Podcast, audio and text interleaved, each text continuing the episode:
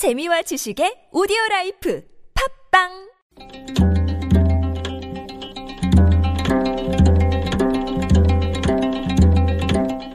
한문학자 장유승의 길에서 만난 고전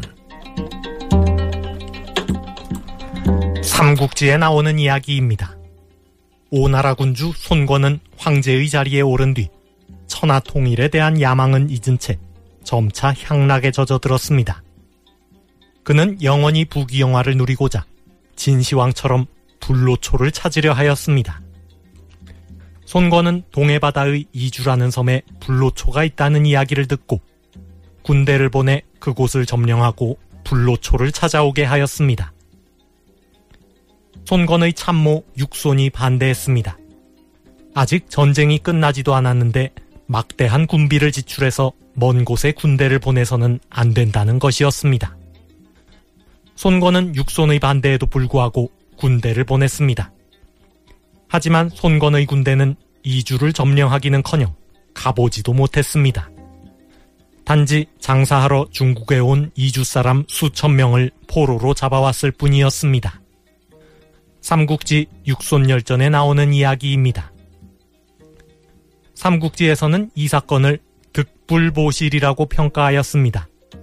얻을 득, 아니 불, 채울보, 잃을 실. 얻은 것이 잃은 것을 채우지 못했다는 말입니다. 손권은 막대한 군비를 지출했지만 불로초를 얻지 못했습니다. 이뿐만이 아닙니다.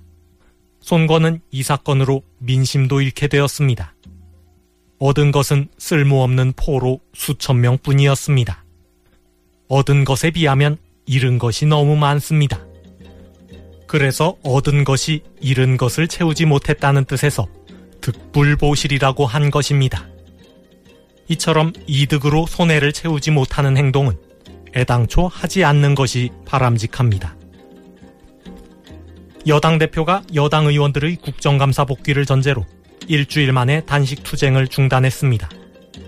일주일간의 단식 투쟁으로 당내 입지를 다지고 야당을 견제하는 효과를 거두기는 했지만 협치 약속을 저버리고 국회를 파행으로 몰았다는 비난은 피할 수 없을 듯 합니다. 전체적인 이해득 실을 따져보면 아무래도 득보다 실이 많습니다. 득불보실입니다.